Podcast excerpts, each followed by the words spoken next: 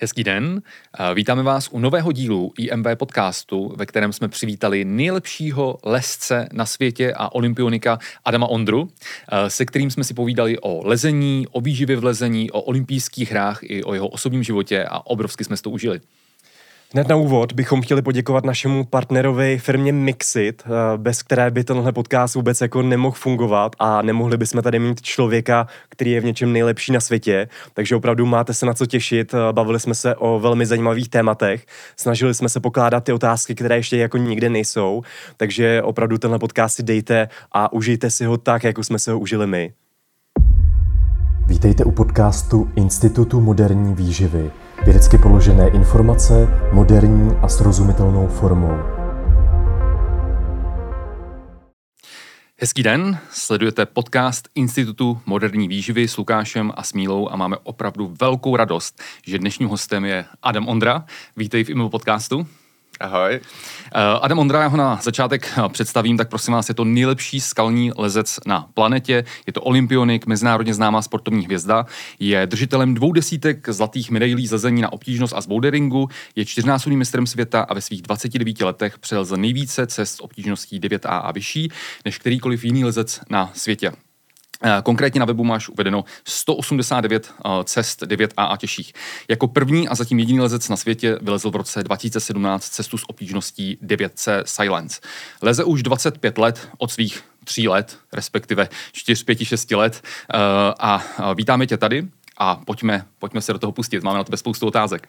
Jdeme na to. Svůj rozhovor jsme rozdělili do tří základních částí. Jako první se podíváme na lezení, potom se podíváme na výživu v kontextu lezení, což si myslím, že taky bude velmi, velmi zajímavý. A v neposlední řadě se také zaměříme na tvůj osobní život. Takže jdeme na to. A já bych začal asi tím nejvíce aktuálním tématem a to je nový film o tobě. Já jsem slyšel, že včera tady v Praze byla předpremiéra tady toho filmu, který se nazývá Adam Ondra posunout hranice. V kinech oficiálně bude od 27. října. A na co se diváci v tomhle filmu mohou těšit? Jak bys ten film zhodnotil? Tak eh, mapuje mou eh, dráhu, přípravu vzhledem k olympiádě, která mhm. proběhla v loňském roce v Tokiu, takže kluci mě eh, pronásledovali poslední tři roky a myslím, že to není jen takový klasický lezecký video nebo lezecký film, na který jsou eh, na internetu mraky. Je to možná víc taková osobnější spověď, kde velkou roli nehraju jenom já, ale i moje manželka Iva. Mm-hmm, hezky, super, těšíme se na ten film. Mm-hmm, taky se těším. Uh, pojďme teda na tu první oblast, to znamená lezení. Uh, všichni teda tak nějak víme, že uh, tou poslední velkou metou byly ty teda loňské olympijské hry, ale jaký je aktuálně nyní tvůj sportovní lezecký cíl? Tak krátkodobý lezecký cíl je mm, doma za Humny v Moravském krasu, mm-hmm. kde mám takový eh, projekt, o kterém bych asi zatím se více nezmiňoval, ale byl jsem tomu velmi blízko na jaře, takže doufám, že ještě nějaké listopadové dny budou příhodné mm-hmm. k lezení e, za Humny v Moravském krasu. Jinak e, momentálně jsem se vrátil z Norska, kde mám další projekt, který se mě bohužel nepodařil.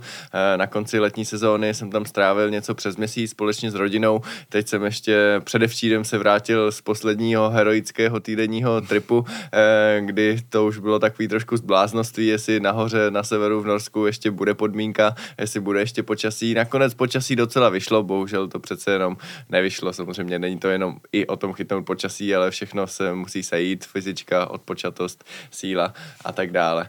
Eh, jinak příští sezóna už bude zároveň nominační na olympiádu v Paříži, takže určitě velký cíl potom bude eh, v srpnu na srpna je mistrovství světa mm-hmm. ve švýcarském Bernu, kde bude mistrovství světa nejenom samostatných disciplín, ale i té kombinační disciplíny bouldering plus obtížnost, což je ta disciplína, ve které, jak doufám, se představím v, v Paříži, ale nominace určitě nebude vůbec jednoduchá. Mm-hmm. Uh, mě by zajímalo, v popisku tvého nového dokumentu stojí.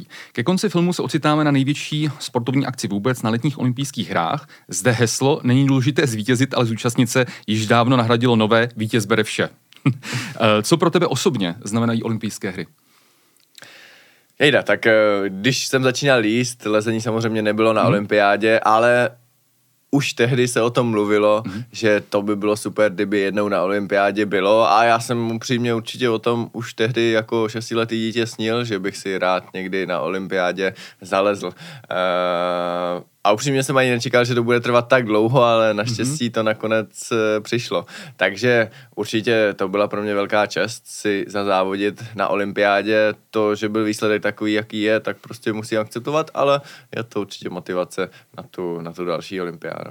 My ještě zůstaneme od, u té olympiády. Mě by zajímalo nějaký tvůj zážitek z té olympiády, největší zážitek, může to být i nějaký zákulisní zážitek behind the scene a podobně. Máš něco takového? Hmm. Tak ona ta olympiáda byla samozřejmě dost osekaná v tom, že vlastně jsme se mohli pohy- pohybovat jenom po té olympijské vesnice. Já jsem se třeba hodně bál o to, že se poleze v úplném naprostém tichu, což nakonec se úplně nepotvrdilo. Oni podle nějakých jako bizarních pravidel z začátku říkali, že se nebude moct ani vlastně hlasově po- povzbuzovat, že se bude moct jenom tleskat, což by bylo opravdu bizarní. Eh, Kdyby ani Jako aby se koučové- neprskali bacily, Ano, jo. přesně tak. Což se nakonec nepotvrdilo a vlastně jako nějaká atmosféra na tom závodišti byla, no. A, a myslím, že mě přišel podpořit třeba jako 30 člený tým českého týmu, takže to bylo určitě velmi příjemný. Hmm? Hezky, hezky. Já jsem se díval, že se dokonce na to připravoval, že si vlastně lezl a všichni kolem tebe měli zakázáno tě jako podporovat hlasově. Přesně tak, no. Aha, aha. Uh, já jenom řeknu, že ty se vlastně teda specializuješ na skalní lezení, lezení na obtížnost a bouldering. A jak vlastně vypadá takový tvůj typický uh, trénink, aby jsme si to vůbec dokázali s uh, našimi diváky a posluchači představit, když vezmu úplně v té plné sezóně nějaký tvůj typický týdenní prostě tréninkový program, hmm. z čeho se to skládá? Předpokládám, jestli tam třeba i nějaký, nějaká silová část, nějaká stěna a tak dále. Hmm. Jak to vlastně vypadá, takový týden elitního lezce? Tak, když trénuji na obě disciplíny, ať už je to bouldering nebo, mm-hmm. nebo lezení na obtížnost, tak je třeba nejenom síla, ale samozřejmě i vytrvalost. Takže většinou to mám rozdělený, že tři dny trénuju, den odpočívám, takže mm-hmm. je to pět až šest dní v týdnu. Trénuji většinou vždycky dvojfázově. Ten první den je víc zaměřený jenom na sílu, potom na třeba silovou vytrvalost, potom víc na vytrvalost. E, ten třetí den Um, ty silové tréninky jedou vždycky jako, abych byl co nejvíc odpočatej. Mm-hmm. Řekl bych, že tak, kdybych to měl zhrnout, tak 70% tréninku je to samotné lezení, většinou na umělé scéně. Na umělé scéně je ten trénink z pravidla efektivnější. I když trénuji třeba na svoje skalní projekty, tak ten trénink probíhá na, ska- na umělé scéně, protože prostě si tam řekněme, vymyslím tu trasu, tu cestu, ten boulder, který zrovna potřebuji, který Mhm. je tak akorát těžký. E, většinu toho tréninku strávím na boulderové scéně, která je třeba jenom do 4-5 metrů, mám pod sebou madračky a na které je stovky až tisíce chytů. A já si vlastně sám můžu vymyslet tu správnou ideální trasu po těch tvarech chytů a ty, ty typy kroků, který zrovna teďka chci trénovat. Jinak, eh, co se týče mimo lezení, který samozřejmě mm. můžete lézt jako v různém režimu, od dvoukrokových, tříkrokových tras, kdy se opravdu zaměřujete na pouze čistě tu jako maximální sílu, po nějaké mm, dlouhatánský kolečka nebo dlouhatánský cesty, kdy jste třeba 5 až 10 minut jako v kuse na stěně. Mm. Jinak eh, ten mimolezecký trénink probíhá na třeba na takzvaném campusboardu, což si představte prostě takovou stěnu, na které jsou dřevěné chyty v různé vzdálenosti a tam je to taková jakoby lezecká posilovna, protože to je zaměřeno opravdu na tu sílu paží a prstů, což je asi ta nejdůležitější část lezení, ale zároveň ta souhra celého těla je neméně důležitá, takže určitě síla v pažích a v rukou je v lezení důležitá a asi takhle pro nezaujatého diváka to vypadá, že je naprosto jako klíčová, což určitě čím jste silnější, tím je to lepší, ale čím jste zároveň, řekněme, sejhranější v celém těle, tím, tím je to úplně ideální. No. Mm-hmm. Uh, a jinak samozřejmě posilov, pos, nějaký posilování ano, ale já teda hlavně s, se svou nebo minimální další váhou a hlavně v propojení, protože um, my lesy se vždycky bojíme toho nárůstu svalové hmoty, svaly jsou těžký. I, I já vlastně jsem asi samozřejmě na normálního člověka hubenej a extrémně lehkej, ale vlastně na lesce jsem naopak hodně vysoký a hodně těžký. A každý další tě, kilo by mohl být velký problém. Mhm. A není to tajemství, ta výška váha, eh, teďka aktuálně třeba. 186, 173 kg. 73 kg na mm-hmm. A Mě by zajímalo, teď jsou vlastně celkem trendy takové ty dyno prvky v tom boulderingu, ty dynam, dynamické prvky, přeskoky z jednoho chytu na druhý. A já jsem se chtěl zeptat, sedí ti tenhle styl? Nebo co si, co si o tom Hmm. myslíš? Tak je to jakýsi jako logický krok v tom, aby to, eh, ten bouldering byl, řekněme, nějakým způsobem atraktivnější, mm-hmm. že jo, ty skoky asi pro nezaujatého mm-hmm. diváka prostě vypadají wow, eh, zatímco když je to nějaký, řekněme, konzervativně těžký krok, tak člověk úplně nevidí, v čem je to těžký, nevidí, mm-hmm. že se drží za téměř neznatelný chyt a patuje tam za zhrnko písku. Aha, jasně, Zatímco když tam prostě lidi lítají vzduchem, tak eh, to asi vypadá uh, vypadá efektně. Myslím, že ten jako trend posledního roku, dvou je, že se to tak všechno jako kombinuje dohromady a to uh-huh. asi uh-huh. je ta správná cesta, uh-huh. aby ten závodník, který vyhraje na těch závodech, opravdu ukázal, že je komplexním závodníkem, komplexním lescem a neumí jenom skákat, ale umí v tom lezení naprosto všechno. A to si myslím, že, že je správně a tak si myslím, že to asi bude. Nicméně ty skoky určitě nevymizí a to je třeba něco, co je pro mě těžký nejenom z toho pohledu, že na to nemám třeba až takový talent, přece jenom ty svalový vlákna nemám tak rychlý, uh, ale zároveň mám tu nevýhodu, že když já jsem začínal lézt, tak takové stěny prostě neexistovaly. Mm-hmm. Uh, nebyly takové stěny, kdyby bylo dostatečné vůbec množství místa, aby se tyhle prvky daly provádět. Mm-hmm. Uh, neexistovaly vlastně ani na to chyty, aby se to vůbec dalo postavit. Takže to je takový poslední trend deseti let a dneska dorůstá generace, která na tom vyrůstala a to se těžko konkuruje, no. Když mm, jasně, chápu. prostě přesně tady tyhle koordinační věci se člověk naučí daleko lépe, když je člověk teenager, než když mm. mu táhne mm. na 30, no. Tam jsou dobří ti Japonci teď, že? Vlastně v těch, v těch dino prvcích a já bych řekl, že Japonci jsou speciální v tom, že vlastně skoro všem jde skoro všechno a potom jsou dobří. Ale jinak jako jsou i spousta Evropanů, kterým, kterým jde jako tady tyhle dynamické prvky výborně, ale třeba na takovýto konzervativní silový lezení, kde prostě Mm-hmm. To není samozřejmě jenom o tom, jestli se udržíte na prstu mm-hmm. e, na jedné ruce, ale abyste to správně propověli, správně zabrali tou nohou, e, tak to už jim třeba tolik nejde. No a pak taky záleží, jak a se dá... disciplína.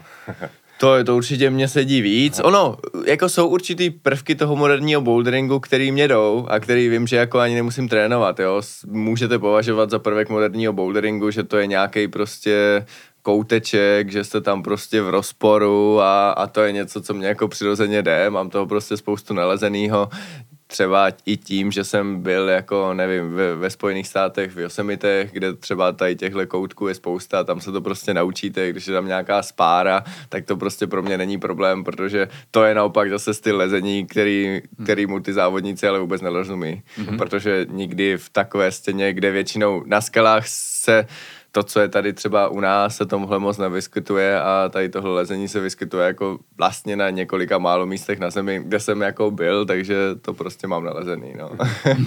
pěkně, pěkně. Eh, já bych se ještě vrátil k tomu, k tomu tréninku. Eh, ty jsi vlastně teda zmínil, že eh, většinou, když jsi v sezóně, když se připravuješ, tak cvičíš teda zhruba šestkrát týdně, nebo se při, máš ty tréninky šestkrát týdně dvoufázově. A jak se to liší z hlediska prostě nějaký periodizace v průběhu jako celého roku? Máš nějakou zase fázi někdy hmm. v průběhu roku, kdy cvičíš třeba výrazně méně?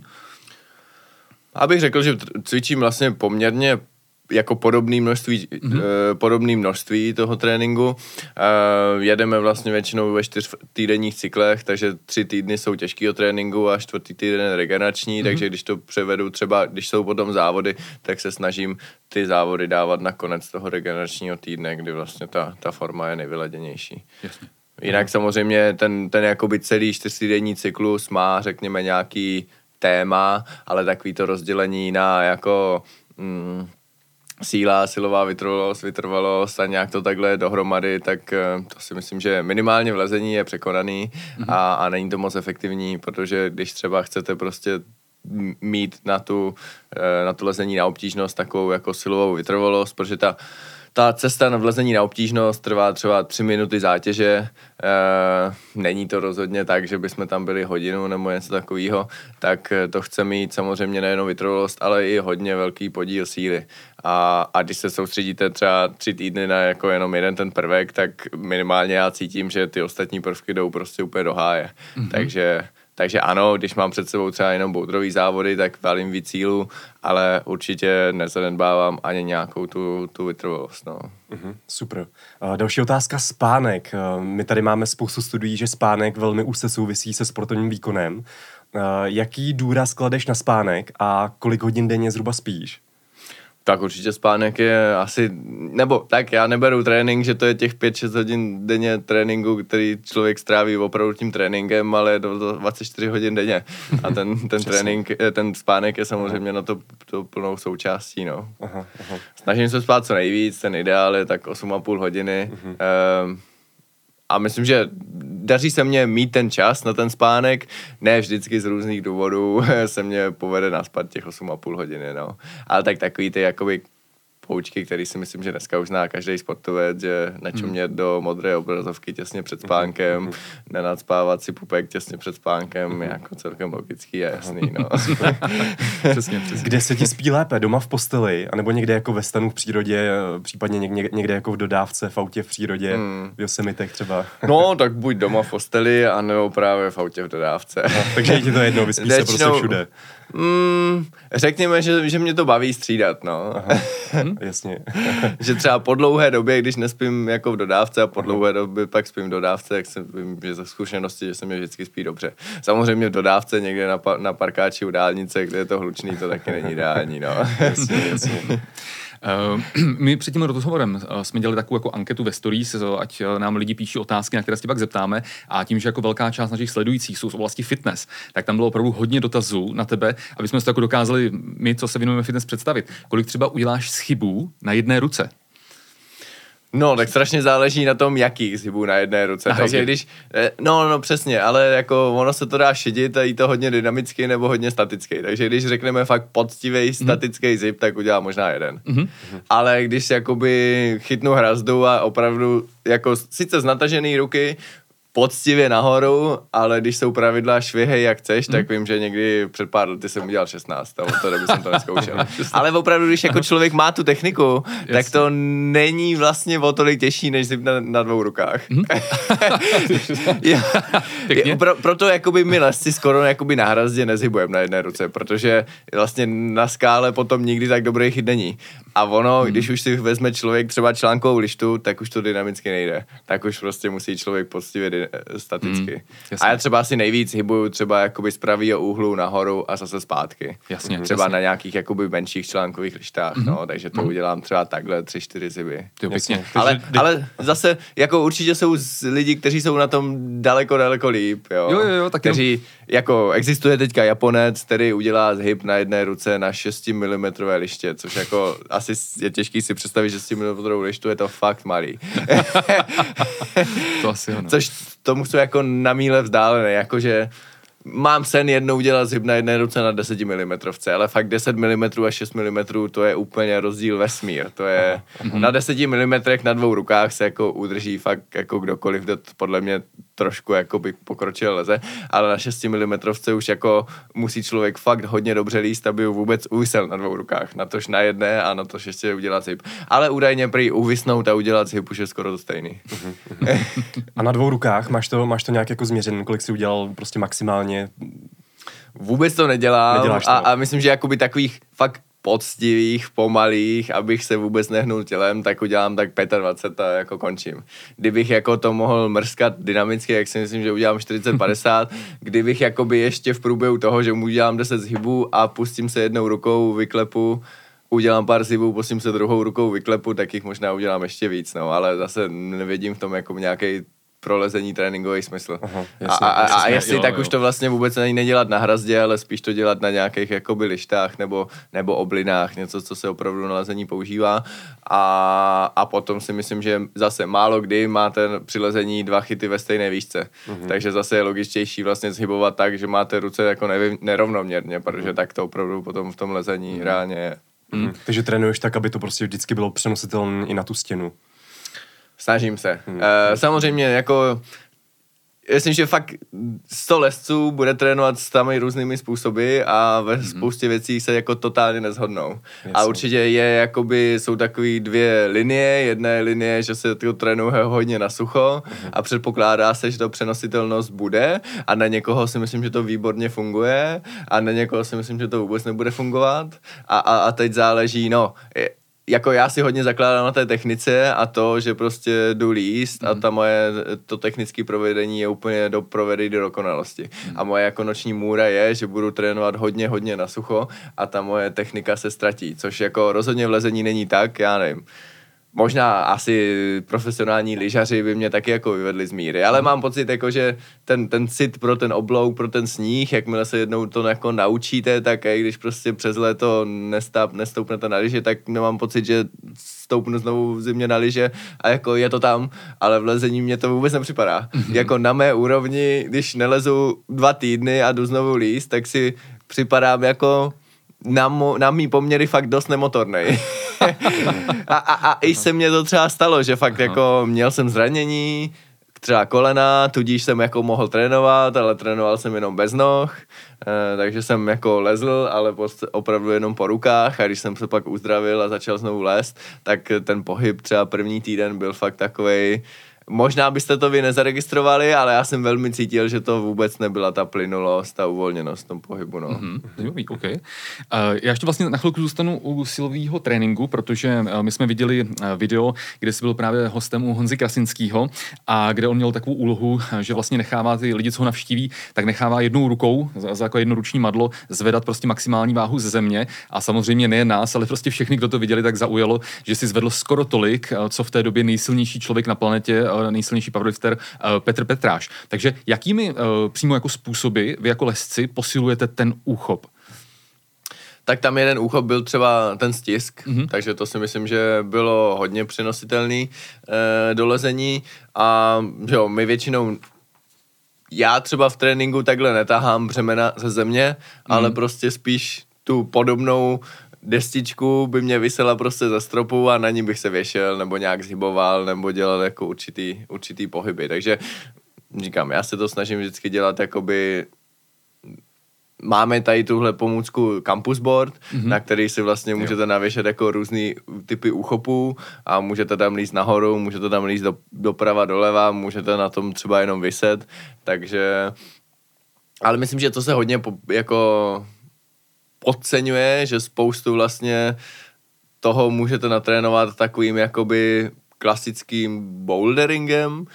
Jo, bouldering je zase do malé výšky, já trénu nejvíc na té scéně, kde si představte, je to 4 metry vysoký, je tam prostě stovky, tisíce chytů na nich úplně na, na nejmenší um, prostoru mm-hmm. a, vy si, a já si jenom vyberu, hele, tak teďka polezu prostě trasu, kde použiju tady tenhle chyt, tady tenhle chyt, tady tenhle chyt a tady tenhle chyt, takže když si řeknu, že dneska po, chci posilovat, já nevím, uh, úchop stisku, tak si prostě vyberu takový chyty, které budou jenom stiskový. Mm-hmm. A, a takhle vlastně jako se to dá posilovat v tom, přímo v tom lezení, no. Mm-hmm. Protože samozřejmě jakoby mm.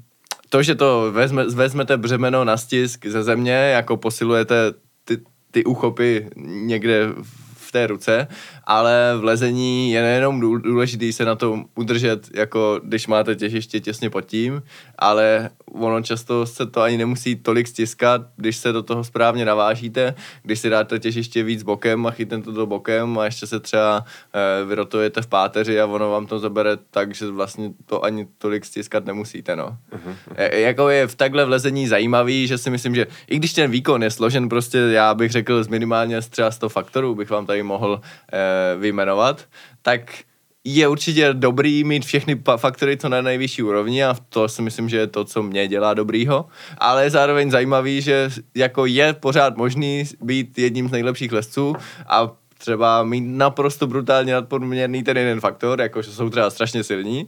Jinak jako to všechno mají jako výrazně nízký, ale pořád jsou tak strašně silní, že pořád můžou být jako jedním z nejlepších na světě. No. OK. Jaký byl Honza Krasinský neboli Anabolik Horse vlastně v lezení, když on je super silný, má, má, je to vlastně strongman, je to parolifter, takže mě by zajímalo, jak mu to šlo na stěně, když jsi s ním jako natáčel. Zkoušeli jste to? jo, jo. Já, já myslím, že mu to šlo. Samozřejmě. na jeho váhu. tak on, Jo, já tomu tolik nerozumím, ale on říkal, že na, na to, co dělá, je vlastně ještě lehkej a šikovnej, což, což mu vlastně věřím a zase pro mě jako by lesce váží samozřejmě strašně moc a opravdu bych jako nechtěl s jeho váhou na stěnu.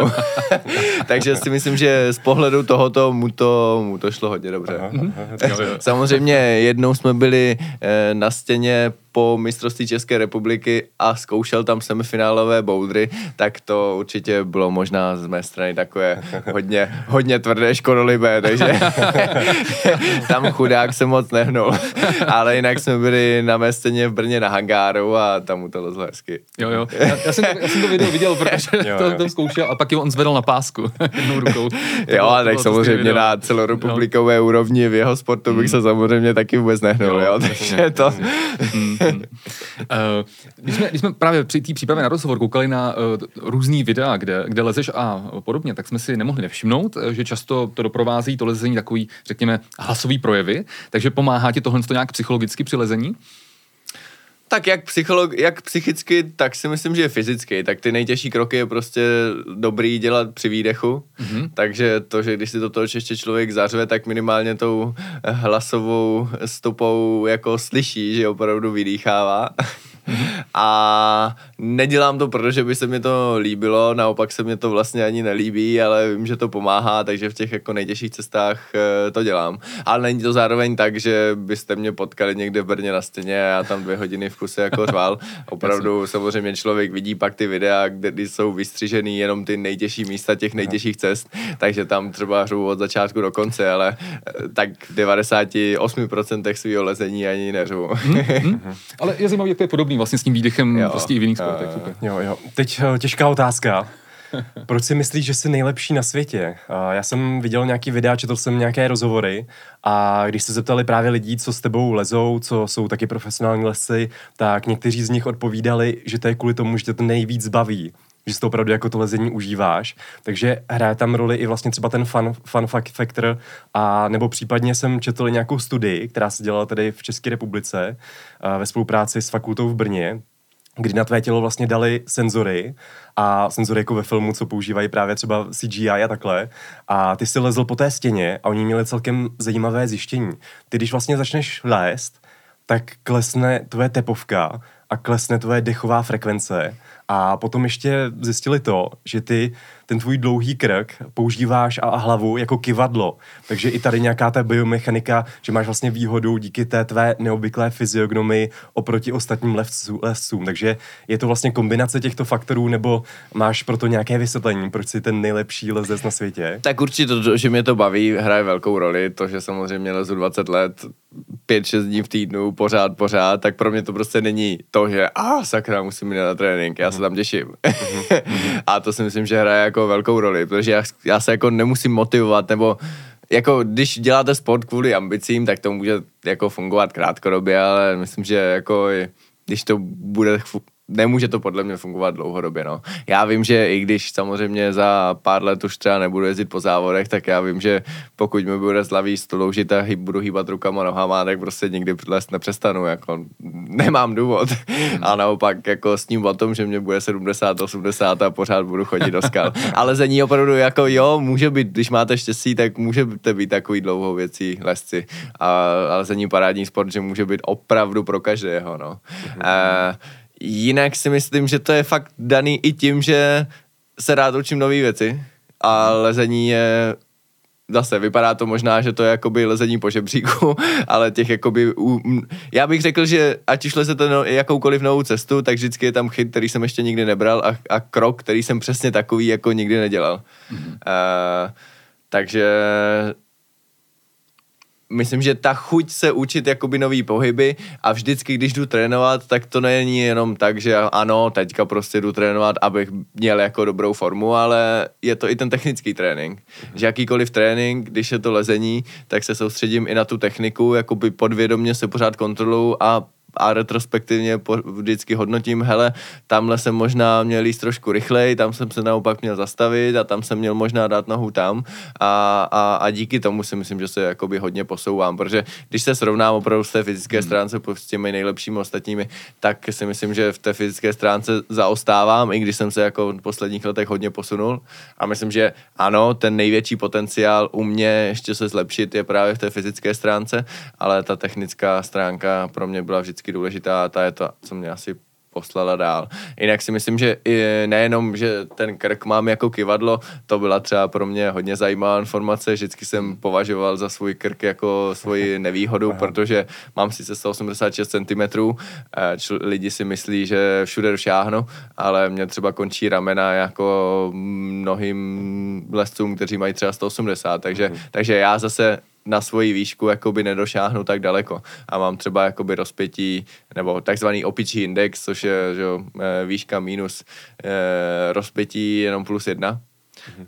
Což eh, je na lesce jako celkem bizarně málo. Mm-hmm. Většina má prostě plus pět, plus deset, jsme takový prostě opičáci. Ale možná zdá, že jako mít dlouhý rozpětí je velká výhoda. Ano, někdy vám to pomůže, že to celý přešáhnete, ale ve všech ostatních mm, krocích máte prostě nevýhodu, protože ty páky jsou velký a akorát si víc unavujete. No. Mm-hmm. Takže jakoby takový, já jsem na lesce nadprůměrně vysoký a nadprůměrně těžký. Takový jako prototyp prostě světový lesce je 170 cm a 50 kg. No.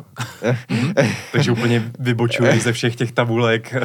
No, tak to, že je člověk vysoký, tak se na to musí prostě adaptovat, musíte být prostě flexibilní, musí být ohebný, flexibilní kyčle. A, a myslím, že to musíte prostě dohánět tou technikou, no. Zatímco ten, ten malý člověk, zvláště když máte 160 cm, tak prostě to je zároveň zase už nevýhoda a musíte to dorovnávat jako brutální dynamikou, no. Jo, mě by ještě zajímalo, když jsi dozvěděl o tom, že ten tvůj krk a hlava ti může pomoci, v tom, že funguje jako kivadlo. Začal jsi se na to nějak, nějak jako specificky zaměřovat, protože předtím ty si vlastně říkal, že jsi o tom vůbec jako nevěděl, dělal si hmm. všechno jako intuitivně. Zaměřil jsi potom nějak víc na to, uvědomoval jsi to třeba, že ti to pomáhá? Specificky na krk asi ne, no. Ten, ten jako pohyb toho krku si myslím, že dělám intuitivně pořád a, a asi se to nezmění, no. okay, okay. Hmm. Uh, mě v jednom tvým starším rozhovoru hrozně moc zaujalo, že si vlastně říkal, to asi byl pět nebo šest let starý rozhovor, že nemáš vůbec žádný jako lezeckého trenéra. Platí to jako doteď, hmm. protože jak jsi tady třeba říkal o tom, jak si vyhodnocuješ tu trasu, co jsi mohl udělat líp a hůř, to fakt všechno jakoby takhle pak eh, si vyhodnocuješ sám, nebo máš jako hmm. trenéra v úzovkách nějakýho? Tak řekněme, do roku 2014 jsem neměl trenéra, pak jsem spolupracoval s jedním bývalým závodníkem Pačimu Sobiagou, který je do dneška hmm. můj mentor hmm. a od roku 2020 od února hmm. spolupracuji s Petrem Klofáčem. Jo, takže máš. Takže uh, ano, um, určitě probíráme spolu všechno. E, Petr mě dělá tréninkový plán, řekněme, že já mu do toho občas kecám, někdy se nechá ukecat. já určitě nejsem ten jako ze svěřenců, který by jako počkal, než mu trenér napíše eh, tréninkový plán a já jako řeknu jo, dobře, splním to, když se mně něco nezdá, tak mu hnedka volám, ale nemohli bychom to udělat takhle a je určitě jako důležitý, nebo takhle retrospektivně vím, že je pro mě důležitý mít trenéra, prostě víc hlav, víc ví, když potom člověk eh, si ten plán nějak stanoví, jede to v rámci nějakých závodů nebo skalních projektů, tak to, že vlastně to je ze dvou hlav a ne z jedné hlavy, si myslím, že je i jako pro psychiku důležitý, že jako mm. ta příprava byla zvolená správně. Mm. Eh, jinak si myslím ale, že ta jako ten rozbor toho samotného výkonu, mm-hmm. jako může udělat trenér, a určitě je důležitý, určitě to jako s trenérem všechno probíráme, ale určitě je strašně důležitý, aby to cítil i ten samotný lezec, protože tam jsou prostě věci, které jako z toho videa už nepoznáte. A, a on neví, jestli zrovna v tomhle momentu už vám jako mega teklo do bod nebo ne. Mm-hmm. Určitě ideální by bylo, já nevím, v průběhu lezení už měřit laktát a tak, ale to zatím na to nejsou úplně technické prostředky, no. Mm-hmm. Já jsem viděl, že trénuješ velmi, velmi tvrdě, což je jako bez, bez zesporu, ale viděl jsem, že i trénuješ velmi kreativně. To znamená, když jsi připravoval na Tokio, tak aby si imitoval, napodobil ty podmínky, tu vysokou vlhkost, a vysokou teplotu v Tokiu, tak jsi normálně postavil improvizovanou saunu a v té sauně byla normálně lezecká stěna a sloužilo to jako tréninková místnost, právě aby si napodobil ty podmínky. Takže chtěl jsem se zeptat, eh, plánuješ něco takového i na ten, Pař, na ten Paříž, na, na olympiádu v Paříži? No, tak já pevně třeba... doufám, že tam nebude 45 stupňů a 100% vlhkost, takže... Já myslím, že bys třeba jedl síry, pil to červené víno a podobně u tréninku. tak v Paříži není, není problém jíst to, co, na, na co jsem doma zvyklý. Jasně, takže, jasně, chápu. Eh, ne, já doufám, že v Paříži budou takový nějaký normální, normální podmínky, podmínky no. Což jako třeba, když se vrátím k tomu teplu v Tokiu, tak jako to opravdu lezení možná vypadá, že takový jako letní krásný sport, mm-hmm. tak jako ono je příjemný líst naopak za velké zimy. Mm-hmm. Protože prostě, když se vám brutálně potí ruce, tak to není nic příjemného potom líst mm-hmm. po těch malých a oblých chytech. No. Jasně. A kolik je takový optimum tak v tom by se se mnou jako lesci asi moc nezhodli, jo. Jinak jako na skalách já mám rád okolo 5 až 10 stupňů. Uh-huh. Teď třeba koukám z okna, ještě jsem naštvaný, že ten podzimňák přichází sakra pomalu, jako, jo, že, uh-huh. že 20 stupňů, jako uh-huh. na některé cesty je prostě víc než mo- do, příliš moc. No. Jasně. A, ale jako zase ta umělá stěna funguje trošku jinak. E, když je 5 stupňů a, na uměl, a leze ten, no, po těch umělých chytech, tak oni už trošku kloužou. Uh-huh. Zatím ta skála pocitově jako nejlépe tře okolo nuly. Mm-hmm. Nebo zase záleží to na, na skále. Třeba vápenec si myslím, že tak okolo plus dvou. Ten pískové mm-hmm. třeba jako daleko hrubší a myslím si, že ještě tak třeba okolo minus tři to jako dobře tře, až pak to klouže. Aha. Ten, ten vápenec potom, když už je pod nulou, tak jakoby třeba když ta guma se dotkne té skály, tak prostě jak kdyby zvonila trošku. Už to prostě klouže, už to mm-hmm. nelepí. Mm-hmm. Musíte mít jako hodně zahřátý lesečky, třeba podvařiče, nebo jestli prostě dáte do podbaží. Aha. Ale jakoby takhle na trénink zimě na umělé scéně 15 stupňů je příjemný, možná doma mám třeba většinou 10 a, a je to dobrý, no. Mm-hmm. Já jsem ale... ještě tou otázkou mířil k jedné věci, dělal jsem si trošku srandu s tou, s tou Francií, ale mě by zajímalo, jestli máš nějaké další jako specifické takhle tréninkové metody, které jsou jako velmi kreativní, jako právě třeba trénink v sauně. Máš ještě něco takového, co bys, co bys prozradil? Tak jako v životě jsem to zkoušel hodně, asi není nic bizarního, co bych jako implementoval v rámci denního tréninku, já nevím, zkoušel jsem líst třeba poslepu, protože aha. mě to zajímalo. Aha, aha. Což mě přijde jako hodně zajímavý. Takhle jako na vyzkoušení pro lidi, tak si myslím, že je to prostě úplně něco jiného. No. Uh-huh. A, a takový jako i zajímavý duchovní zážitek prostě. Uh-huh. E, cítit tu skálu a zároveň nic nevidět a, a řídit se podle toho hmatu. Mm-hmm. Takže to bylo na skále, nebylo to jako na, na stěně v gymu, bylo to prostě na skále. Tohle bylo na skále, aha, no. Aha, hezky. Nebo přijde mně to jako by takový i zajímavější na té skále, protože prostě se dotýkáte těch jako mm-hmm. přírodních hitů, hmm. no. Tak teď je trendem se nechat třeba na týden zavřít do tmy, tak třeba nějaký podnikatelský záměr, že si udělá tady celá stěna věc. A ono by to samozřejmě bylo na, na stěně nebezpečný, no, nevíte, jak kam padáte a, a samozřejmě ten pád, když jako nejste zkušený lezec, a, mm-hmm. tak, eh, taky může být horší, no. Mm-hmm. Uh, co, uh, ty, ty jsi vlastně na začátku rozhovoru zmiňoval, že jsi lezl na různých krásných místech vlastně na světě. Kde to máš úplně na světě ze všech možností nejraději na lezení? těch lez, jako baví mě nalezení i to, že právě lezeme na různých místech a pořád jiných. Mm-hmm. Pokud musím mm-hmm. vybrat jenom jedno, tak je to asi v Norsku, mm-hmm. u Trondheimu, tam jsem se vrátil vlastně předevčírem. E, ta lokalita se jmenuje Flatanger, je to prostě u fjordu, je to obrovská jeskyně s nádherné žuly, kde vlastně vidíte, e, vidíte na moře, je to úplně úžasné místo a ještě uchvatnější lezení. Jinak to máme s manželkou hodně rádi v italském Arku u Lago di Garda, tam, tam je opravdu těch skal spoustu, příhodný klima celou zimu, takže, mm-hmm. takže asi tyhle dvě místa. Mm-hmm.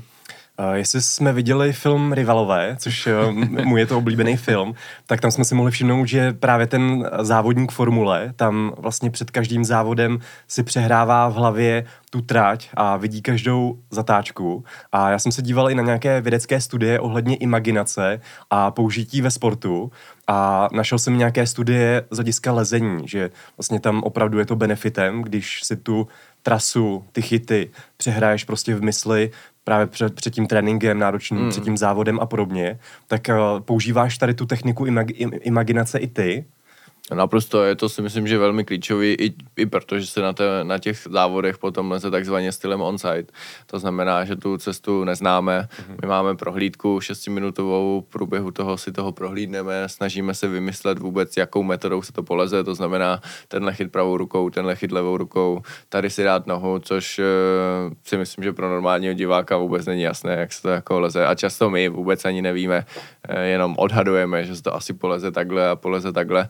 A a, a pak, když si to správně dokážete zvizualizovat, tak eh, vám to hodně pomůže, protože když se na mě asi koukne potom člověk, když já tu cestu lezu právě tím stylem on-site na první pokus, tak už to dost možná vypadá, že už jsem to předtím lezl pětkrát když to mhm. pak srovnáváte s jinýma lidma. Takže máš celkem vysokou přesnost v tom, jak si to představíš, jak si to vlastně v hlavě namodeluješ, že to polezeš a potom takhle funguje, nebo, nebo se často stává, že zjistíš, že takhle třeba ne a musíš mm. vlastně improvizovat a, a zvolit nějaký Skoro nikdy jakoby ze země si to neprohlídnu úplně, úplně přesně, ale v průběhu, té lezení, eh, v průběhu toho lezení jsou vždycky nějaký místa, kde se dá zastavit, kde je i záhodno se zastavit, protože jsou tam prostě místa, kde si trošku odpočinete a les to na jeden nádech naopak není efektivní. No a v průběhu toho, co se odpočívá, tak zároveň se soustředíte na odpočinek, ale zároveň se koukáte nahoru a najednou z té perspektivy to třeba vypadá úplně jinak. Jasně. Uh, a tam je strašně důležitý, ne, že pět sekund se rozhoduju, tak teda půjdu pravou rukou nebo levou rukou. Když se prostě kouknete, hm, půjdu levou rukou a hnedka jdete. Uh-huh. Uh, ten, to jakoby udělat to rozhodnutí prostě desetině sekundy a stát si zatím, že to rozhodnutí je správný a ne ještě ty jo, možná to tak přece jenom tak se ještě vrátím, tak to je prostě velký mhm. umění, no. Mhm.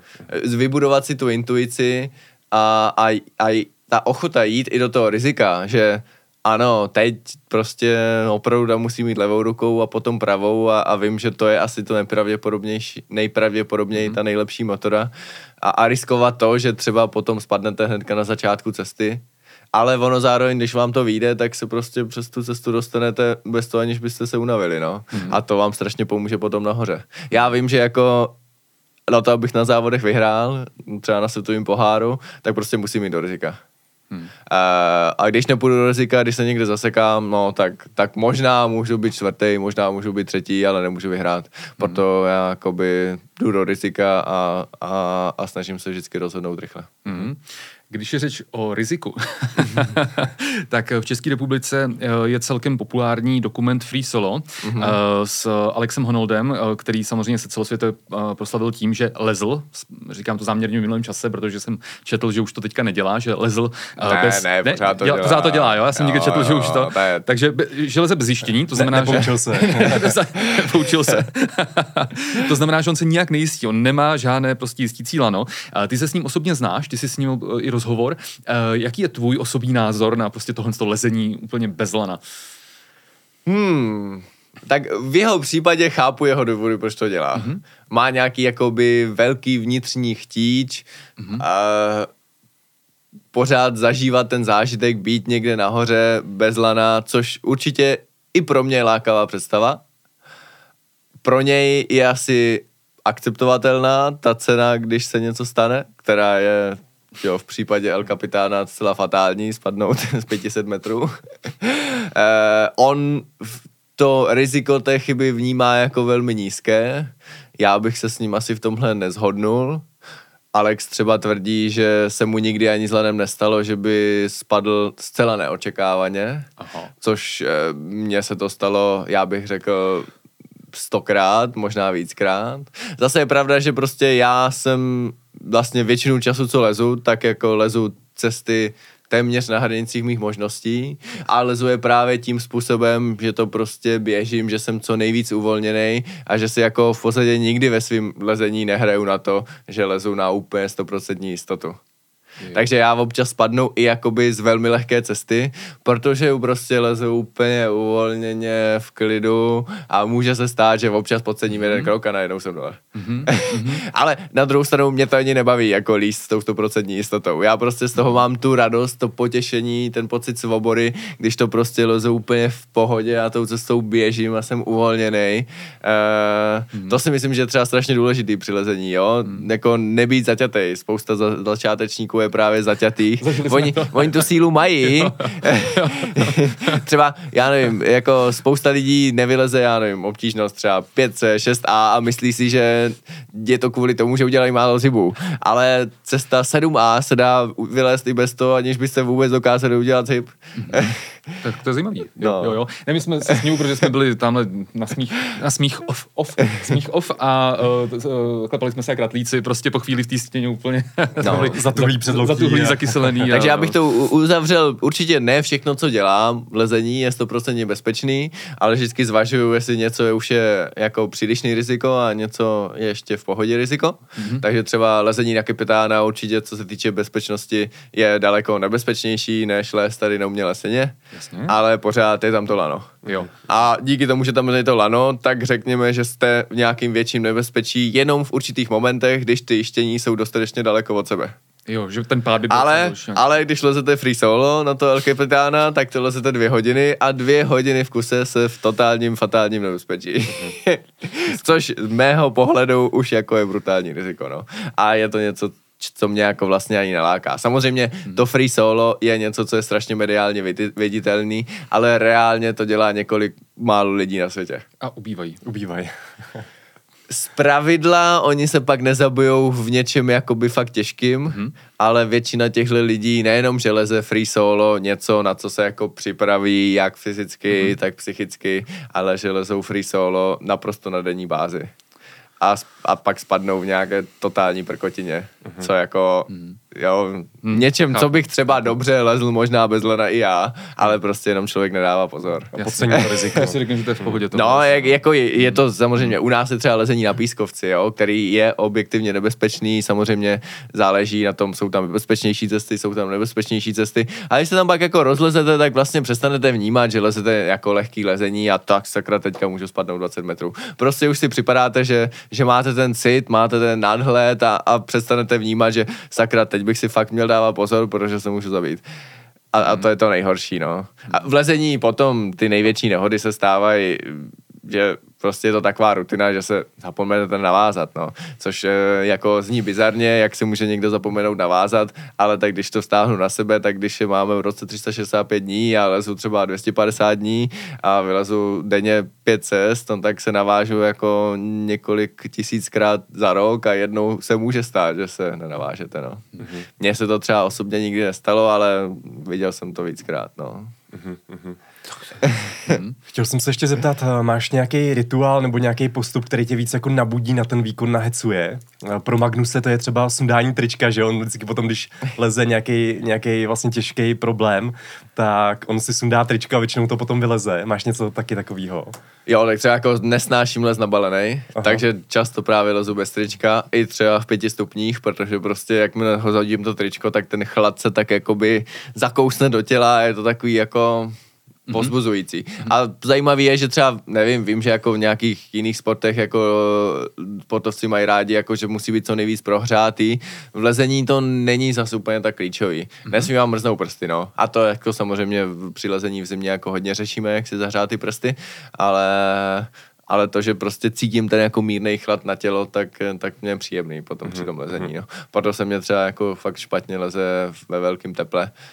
Um, protože se připadám takový jako uzemněný, no. Mm-hmm. proto, se pak ale, proto se pak ale my lajci myslíme, že to je právě takový letní sport, protože všude, jak si pestrička, do toho ty západy slunce, východy slunce na těch videích. Jo, takhle, ale tak... často si všimněte, že ten jistič je zabalený někde v péřovce, no. Takže to je jakoby ta, ta, ten, ten paradox, že většinou jsme dole pod skalama zabalení v péřovce a, a v čepici a pak jdeme líst, to jsme pestrička, no. jasný, jasný. Je, jak a ještě třeba v kraťasech, protože třeba na to, aby jsme mohli používat ty nákoleníky, tak musíme mít červený kraťasy, protože oni na dlouhých kalhotech moc nedrží.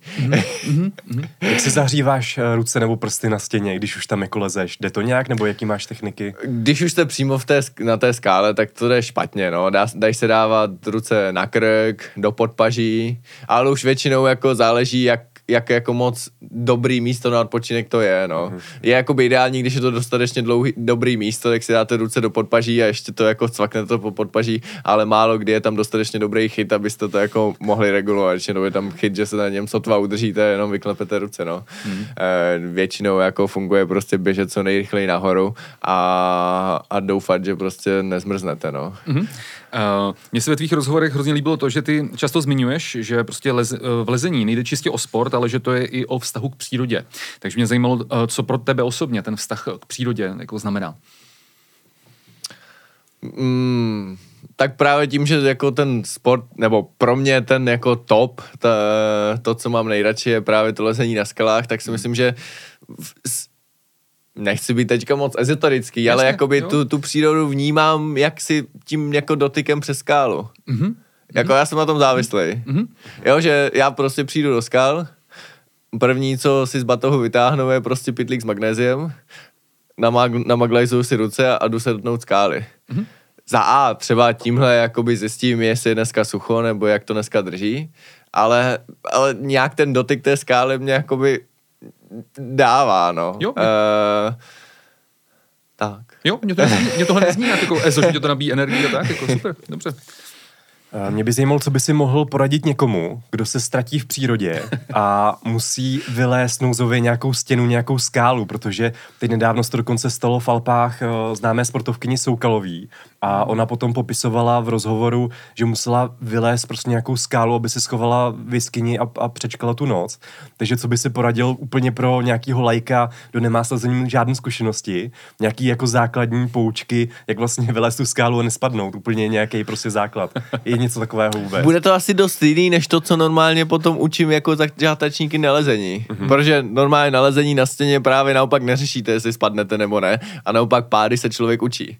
Mm-hmm. E, takže taková třeba ta poučka, pořád mějí tři pevné body, tak určitě, když jste někde v Alpách a hrozí vám, že spadnete do 100 metrové šluchty, tak je to dobrá poučka. Mm-hmm. Ale jinak je to poučka, na kterou naopak musíte zapomenout. Protože Jasně, jasně. ta jakoby poučka tři pevné body vás naopak totálně zastatizuje Mhm. a ne, nevyužijte, nevyužíváte trošku dynamiku, trošku jako setrvačnosti, no. Mhm. Uh, jinak asi, kdybyste se teda setkali, dostali do situace, že musíte něco nutně vylíst a hrozí vám nějaký jako dobrý pád, tak ty tři, eh, tři pevné body jsou určitě jako dobrý. Většinou to zpravidla asi bude stěna, která bude spíš kolmá nebo mírně položená a tudíž zbytečně to netahejte přes ruce, prvně se koukněte, kde jsou nohy, pořádně se ujistíte, že tam, kde máte nohy, že vám to nesmekne a teprve potom se koukejte na ruce. Mm-hmm. Takový jako klasický, klasická chyba začátečníka je, že kouká, kde je chyt, ale zvláště když je ta stěna kolmá či položená, tak je daleko efektivnější prvně se koukat, kde je stup. A když je tam dobrý stup, tak on ten chyt, dobrý chyt často ani moc nepotřebujete, protože prostě dobře stojíte nohama. To jsou velmi silné rady, díky. Uh, pak já teďka budu mít nějakou fakt jako hloupou otázku, mluvám se za ní. Uh, je to takový, jak když se prostě děti ptají, ty a kde ty kosmonauti chodí na záchod, ale mě zaujalo, jak byl vlastně v nějakém článku, že si na jedné stěně bylo třeba osobní vkuse a že vlastně spíte v těch stanech, které jsou připevněny na skále. To teda přes noc jste, teda tam, když tam už máte stan, takže to se neslaňujete nějak dolů, to prostě lezete, lezete najednou. Jak tam chodíte na záchod? Tak záleží, jako když je to třeba v, konkrétně v Yosemitech na El Capitána, kde je prostě ta frekvence lidí strašně velká, tak e, na malou potřebu tak to normálně dolů, na velkou potřebu prostě do pytlíku. No. Do pytlíku, aha, jo, jo. A pak to odnesete prostě a hodíte do popelnice. Hm? Jo. Mě to jenom zajímalo, že jsem si představil jako 8 dní, 8 dní být na stěně, tak jako s jídlem s vodou, to si dovedu nějak představit, ale OK. Dobře. OK. Uh, tak asi poslední otázka k lezení. Jaký je tvůj největší lezecký sen, který si chceš do konce své kariéry ještě splnit? Je to právě třeba ta olympiáda v tom Paříži, nebo něco jiného? Já si ten největší sen mám, že chci líst prostě do co nejpozdějšího věku, to je asi ten největší sen.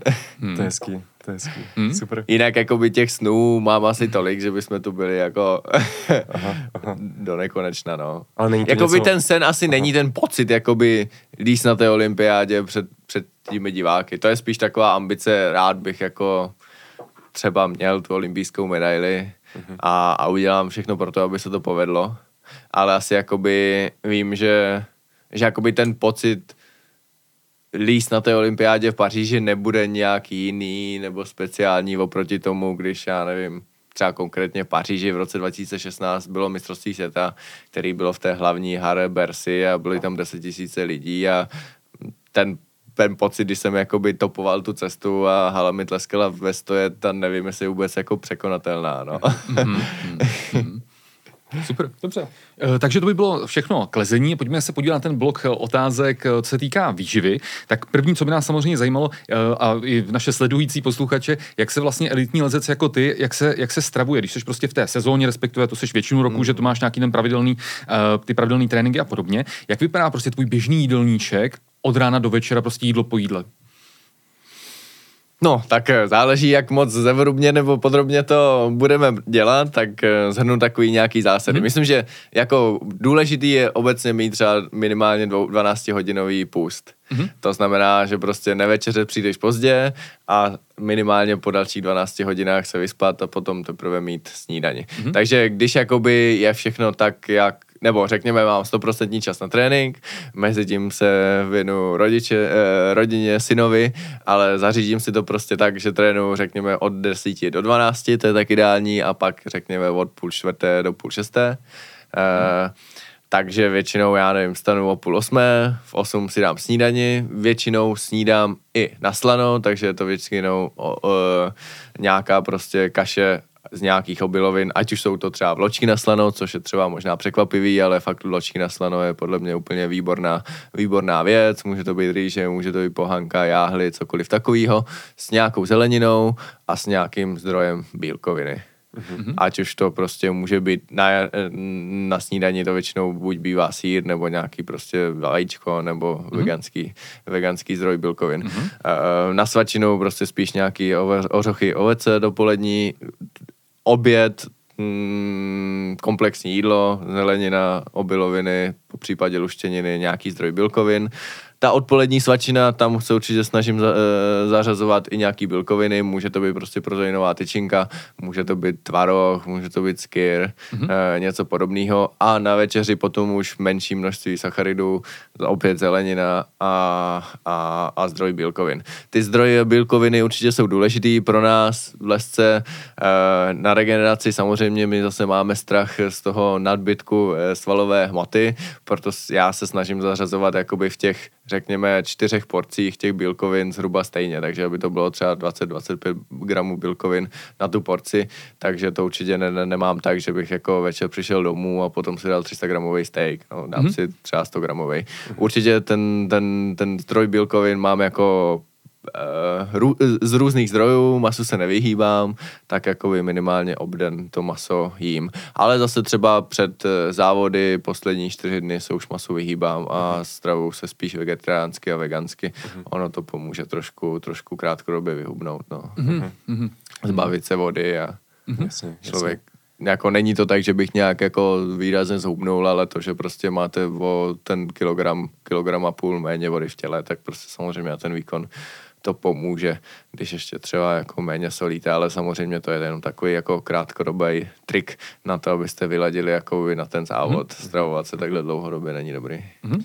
Počítáš si nějak uh, makroživiny, případně energii? Kolik máš prostě v jídelníčku, tuku, uh, sacharidů, bílkovin? Případně máš to spočtený pří, uh, přímo na ty, na ty kilojouly a podobně? Nebo, nebo a tak jak nějak vím, co jakoby mám na, na, na to jednotlivé jídlo sníst, takže vím, že prostě zhruba na, ten, na tu snídaní oběd třeba si dáme, já nevím, 80 gramů rýže, nebo to může být cokoliv jiného, mm. 100 gramů masa, nebo 100 gramů, nebo aby to bylo těch 20 gramů nějakého jiného toho a dám si k tomu třeba 200-300 gramů zeleniny, no. Mm. Do toho si prostě, aby byly nějaký amerikosiny, jak si prdnou různé oříšky nebo semínka, třeba tak 20-30 gramů a když to takhle jakoby vím na každý jídlo, co mám jíst, tak plus minus vím, kolik toho sním, no. Mm-hmm. U mě určitě to, co se jakoby mění, to, ta odpolední svačina, podle toho, jestli to je těžký trénink, tak do toho dávám jakoby další svačiny, nebo je nemám, no. Mm-hmm. E, určitě se mě špatně trénuje jakoby v ohladu, no. Vím, mm-hmm. že prostě jakmile už dojde ta energie, jakmile už dojdou hlavně ty cukry, tak jako moc ty, no, nebo tak, nemám moc co spalovat, no, mám prostě 3% tuku, takže, takže jakmile je jakoby 3-4 hodiny od posledního jídla, tak jako kvalita tréninku jde do háje, no. Hmm. Takže většinou prostě mám nějaký prostě zdroj rychlých sacharidů, ať je to normální ovoce, sušený ovoce s troškou nějakých hořtých oříšků, no prostě nějaká, nějaká tyčinka, uh, asi nejčastěji na nějaké datlové bázi, no. Hmm. Uh-huh. A uh, ty, ty jsi vlastně říkal, že vážíš 73 kg na tvoji výšku. Líší se tvoje hmotnost a tím pádem i jídelníček v průběhu roku, nebo to je vlastně tak celkem konzistentní? Je to celkem konzistentní. Mám, řekněme, jako dva, tři týdny v roce, kdy jako mám úplnou pauzu a to řekněme, že stravu jako tolik neřeším, no že si dáš něco, co by si zběžně třeba tolik nedaleko. Mm, tak určitě jako se snažím i v té pauze nejíst nějak příliš jako průmyslově zpracované potraviny, mm. ale určitě úplně neřeším, že si teďka dám jako víc sacharidů večer, no, nebo si dám tamhle dortíček, no. Jasně. Jak jsi řešil stravu v mládí, když jsi byl, když jsi byl ještě dítě? Já vím, že oba rodiče jsou sportovci, taky lesci, vedli tě prostě ke zdravé výživě už jako odmala, nebo si to, nebo jste to řešili mm. jako míň? Tak já jsem nebyl úplně moc dobrý jedlík, jako malý. Řekněme, že ovoce, zeleninu, to jsem jako jedl. Uh-huh. Uh, určitě jsem měl rád sladký a mo, jako moc jsem nejedl žádný vulkoviny, protože maso mě moc nechutnalo. Síry taky úplně nic moc, tak občas nějaká luštěnina, tak to vím, že mamka prostě se snažila vždycky kus nějakého kuřecího masa rozmixovat do risota, abych to nepoznal a takovýhle triky. Naštěstí jsem snad vyrostl dobře, takže až jsem pak pozbíral víc rozumu a maso mě pak začalo už jako chutnat, no podstatě teďka asi jakoby není žádná potravina, která by mě jako nechut, nechutnala, no. Jo, jo, super. jako uh, některé potraviny prostě nejím, protože si myslím, že jako není smysl, nemá smysl, není smysl je jíst, ale mě nenapadá nic, co bych řekněme považoval za zdravé a neměl, neměl rád, no. Super. super. Jako určitě moje strava je prostě extre, se snažím, aby byla extrémně pestrá a, a od každého něco, no. Jo, je to moc hezký, jako naše posluchače a hmm. diváky tím, že my jsme jako podcast o zdravé výživě, tak tohle, co si myslím, nesmírně zajímá. A já se přiznám, že my v minulosti, my jsme samozřejmě ti jako fandili, my už samozřejmě o tobě taky jako x let víme, i když jako aktivní lesci samozřejmě nejsme, uh, tak ti samozřejmě fandíme a nemohli jsme si jako profesionálové ve výživě nevšimnout, že ty si vlastně v minulosti v několika rozhovorech zmiňoval, že uh, vyřazuješ z jídelníčku cílně mléčné výrobky, ale z toho, co si teďka mm. říkal, tak jsem pochopil, že už to teda tolik neplatí. Mm, mm. Že nějaké ty síry třeba konzumuješ. Jo, jo. Co se týče mléčných výrobků, tak samozřejmě spousta výživových smluvů říká, že jsou, že jsou zánětlivé, že podporují prostě sekreci těch eh, prostě hleních žláz, takže prostě když je člověk nachlazený, tak by je neměl jíst a tak hlavně v zimě a tak dále zase já třeba hodně, kon, nebo mm, jezdíme několikrát za rok k po, vyživovému poradci Tomáši Soukupovi v Hradci Králové, kterého vřele doporučuji. Hmm. Ten vlastně tvrdí, že ano, tohle třeba zvrdí česká, čínská medicína a pro, řekněme, tu azijskou rasu to opravdu platí, ale mm, naše, my prostě jsme víc geneticky zvyklí zpracovávat e, to mlíko a musím říct, že když jsem jako vyzkoušel to i ono, řekněme, úplně vyřazovat mléční výrobky nebo je zařazovat, hmm. tak jsem třeba, co se týče jako plnosti nebo neplnosti nosu necítil žádný rozdíl. No. Mm-hmm, super, super. Takže mléční výrobky určitě jako nejme čtyřikrát denně, jasně, ale jasně. jednou denně řekněme, mm-hmm. že jim. Super. Hlavně v podobě to, toho tvarohu jako odpolední svačiny, to super mě jako vyhovuje. No. Aha, aha. Naletěl jsi v průběhu své sportovní kariéry na nějaký jako postup nebo modní styl stravování, anebo vyloženě šarlatánský produkt nebo, nebo postup, který si potom jako zavrhl, zjistil se, že to prostě nefunguje, že to je nějaký nesmysl. A tak jako by jednou, jako hodně jsem se o to zajímal, třeba řekněme tak v 18-19 mm, letech, jako koupil jsem si, já nevím, Mitamix, takže jako ro strava, ne, řekněme, že jsem jako jedl ro, ale hodně jsem dával smutíčka mhm. a, a hodně víc saláty, pak jsem zjistil, že mě to vlastně ani tolik nevyhovuje, že jsem třeba podle té čínské medicíny spíš ta jako chladnější uh-huh. Která naopak vyžaduje hlavně v zimním období spíš tepelně upravenou stravu a, a cítil jsem, že prostě neříkám, že si občas neudělám smutičko, protože mě to chutná, ale spíš třeba v letním období. No. Jasně, jasně. Jako opravdu třeba v zimním období se snažím nejíst vůbec jako syrovou zeleninu. Syrový ovoce ještě třeba jo, jabko, mm. ale, ale zelenina v podstatě vždycky, mm. vždycky tepelně upravená v zimě. Uh, hodně vývary, to si myslím, že prostě v zimě úplně nejlepší věc. Mm-hmm. Norma je poctivý, prostě z kostí uvařený, uh, uvařený den či dva. Prostě člověk to má jenom pořád na plotně, jenom si odlívá ten vývar. tak takové jako polívka před třeba před, veře, eh, před obědem a před večeří nejlepší věc. Mm-hmm. Skvělý, máme z toho radost, co říkáš. fakt super, fakt super, vážně. Uh, než se dostaneme ještě samozřejmě k Mixitu, na, na něj se samozřejmě ptát budeme, tak eh, mě ještě zaujalo, že tě sponzoruje uh, Sense, uh, což je vlastně výrobce cvrččího proteinu, tak se jenom chci zeptat, uh, jestli vlastně sám třeba osobně vidíš právě budoucnost, že třeba výraznější a výraznější složku ve výživě člověka bude do budoucna tvořit hmyz. Mm, já myslím, že to je skvělá věc, proto to podporuju, moc se mi to líbí. Mm. Uh, já určitě si myslím, že pro většinu lidí je dobrý jíst maso, Uh, že si myslím, že ano, jsou jako tělesné konstituce, kterým jako nevadí třeba vyloženě veganská strava, ale myslím, že to není úplně vhodný pro většinou populaci. Uh, proto, ale samozřejmě ta živočišná výroba, hlavně průmyslová, nemá úplně dobrý dopady. Jsou, je to samozřejmě na životní prostředí daleko náročnější, proto jako vidím ty cvrčky jako výbornou alternativu, jak ty kvalitní proteiny získat uh, humánější a ekologičtější cestou. Uh, momentálně je to ještě poměrně drahý, protože mm, řekněme, není to dostatečně průmyslově aut, zautomatizovaný a proto ty náklady na tu jednu tyčinku, řekněme, jsou pořád docela, docela velký, ale tam určitě potenciál, aby to bylo stejný nebo možná ještě levnější než prostě mm-hmm. flákota hovězího. No. Mm-hmm. Užíváš nějaké suplementy, nějaké doplňky stravy? Diváci se nás stali vlastně v těch otázkách, co ti máme položit na to, ty máš samozřejmě jako vysokou tréninkovou zátěž, tak jestli používáš právě třeba něco na klouby, na šlachy, nějaké suplementy a podobně? Třeba konkrétně na klouby, na šlachy úplně ne, používám uh, třeba na kůži nějak, uh, nějaký aminokyseliny, aby byla co mhm. nejpevnější a, ne, a zároveň elastická. Uh-huh jak klasicky, já vím, C, spirulinu, mm-hmm. ale, ale řekněme z těch takových klasických sportovních doplňků uh, asi nepoužívám nic, no. Hmm. Snažím se to prostě dohnat tou co nej, nejpřirozenější stravou, no. Tu pevnou stravou, tak to je základ. Super. Hmm. Skvělý. Uh, jaký jídlo ti udělá největší radost, když ti uvaří manželka? Někdy v nějakém období, kdy právě si můžeš třeba dopřát, co chceš. No, tak asi něco sladkého, když právě v tom období, kdy si můžu dopřát, co chcou. Jinak jsem Jinak jsem nenáročný, no. Já vždycky prostě vyžaduju ke každému jídlu tu zeleninu, když tam mhm. jako, mhm. jak asi většina chlapů, když řekne, není tam maso, to není jídlo, tak já řeknu, tady není zelenina, to není jídlo.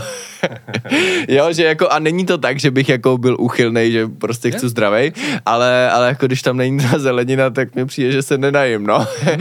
že potřebuju tu jako vodu v té zeleninu, dle zelenině, aby mě to tak zapláslo žaludek. Takže třeba jako s manželkou milujeme pečenou dýni. Takže teď prostě to je ideální období pečenou dýně na 100 způsobů. Hmm, tak hnedka tip na recept. a strašně jednoduchý, protože to prostě můžete už připravit prostě ho, hodiny předtím a dát to jenom do trouby a přijdete domů a mm-hmm. dům nebo byt prostě voní pečenou dýní. To mm-hmm. je mhm. úplně nejlepší. Mm-hmm. Tak děku, děkujeme za to, to musíme zkoušet. Eh, ty od roku 2018 spolupracuješ se společností Mixit a podílel se na vývoji nějakých jejich produktů, a jako je třeba proteinové mysle, mysli, fitness kaše, zeleninová kaše. A jaké to pro tebe bylo být, jaké to pro tebe bylo být potravinářském provozu a účastnit se přímo jako té produkce. Užil jsi to, jako zapojil si kreativní myšlení, aby si, aby si tady vymyslel nějaké ty své proteinové mysli a podobně. No určitě, to byl sen. Aha, aha. jako ta filozofie Mixitu, že i můžete jít na ty stránky a můžete si namixovat svoje mysli a teď vidět, jak ta linka vlastně vůbec funguje, jak je to vlastně všechno promyšlený, to je, to je dobrý.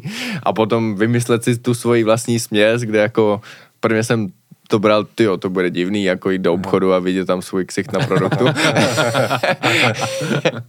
Ale mám z toho radost, že se to jako lidem fakt líbí a, a že mají radost, že si to kupujou. jo, jo. Tak to je zrovna mysli, mysli, co jsem měl doma a už jsem moc snědl, už je, prá, už je to jenom prázdná pixla a, a chutnalo mi, no. Takže, takže super. Takže hezky jsi to vymyslel. jo, jo, tak to je zrovna uh, můj bestseller. Aha, hezky, hezky. Uh, já nevím, jestli se můžeme zeptat, jestli chystáte s Mixitem teďka něco nového? know.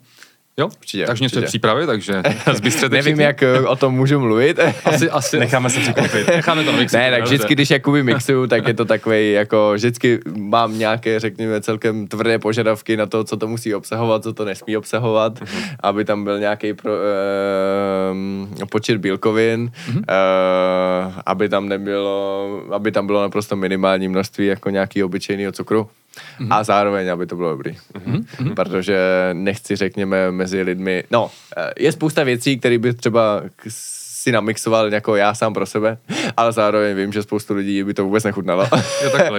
Takže se musí najít ten správný kompromis, abych jako řekl, tohle je dobrý, tohle je zdravý, pod tohle se podepíšu, ale zároveň je to chutný. Mm-hmm. jo, ne, to je samozřejmě důležitý. No.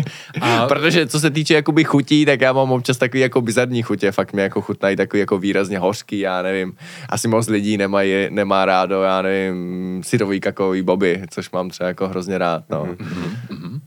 Hm? Jo, ne, ale je to samozřejmě důležité, aby když to je takzvaně zdravá potravina, tak by to těm lidem chutnalo a vraceli se k tomu samozřejmě. No, myslím, že jakoby, jako co je důležité ve spoustě lidech jako vybudovat to přesvědčení, že co je zdravý, může být fakt jako i chutný. Přesně. A není to tak, že jako buď tím zdravý a trpím a koukám se tady na, na svíčkovou. přesně, přesně. ale je to prostě, že můžu jít zdravě, ale můžu si fakt pochutnat. Jako. Skvělý, skvělý. A z, uh, ze všech těch produktů Mixy, to znamená, ať už to je ta tvoje řada, anebo to jsou ostatní produkty Mixit, eh, co třeba z toho ty sám používáš a nejčastěji je to tvoje nejoblíbenější? Já si myslím, že úplně nejčastěji používám jejich slanou kaši. Eh, to je ta zeleninová. Ano, jo. zeleninová kaše. Hmm. Což eh, samozřejmě může vy, vypadat tak jako bizarně, když člověk kaši si člověk většinou spojí se sladkou kaší, tahle je slaná, mm-hmm. ale to používám jako velmi často, když prostě nemám čas si jako ráno uvařit, je to prostě jenom zalitý vodou, jenom to zaliju, nebo ráno to třeba rá, eh, doma zaliju vodou, dám do krabičky a ji máš prostě v autě někde na cestě, no. Mm-hmm. Super. OK, tak to by bylo asi klíčově všechno mm-hmm. a můžeme přejít na ten osobní život. Uh, tobě se v květnu narodil první syn Hugo, uh, mně se vlastně narodila dcera Jasmínka v červnu, uh, Lukášové, Luka, Lukáš, Lukášovi se syn narodil v červenci, takže nás by zajímalo, jak to zvládáš. Já teda vš- vám všem gratuluju. taky gratuluju. taky gratulujeme. uh... Já bych řekl, že to zvládám dobře, možná bychom se museli zeptat i manželky. tak samozřejmě ty drahé polovičky to vždycky narození potomka ovlivňuje víc. Hmm, hmm. Uh, určitě spousta lidí mě řík, říkalo, jo, tak až se narodí, to se prostě úplně všechno změní.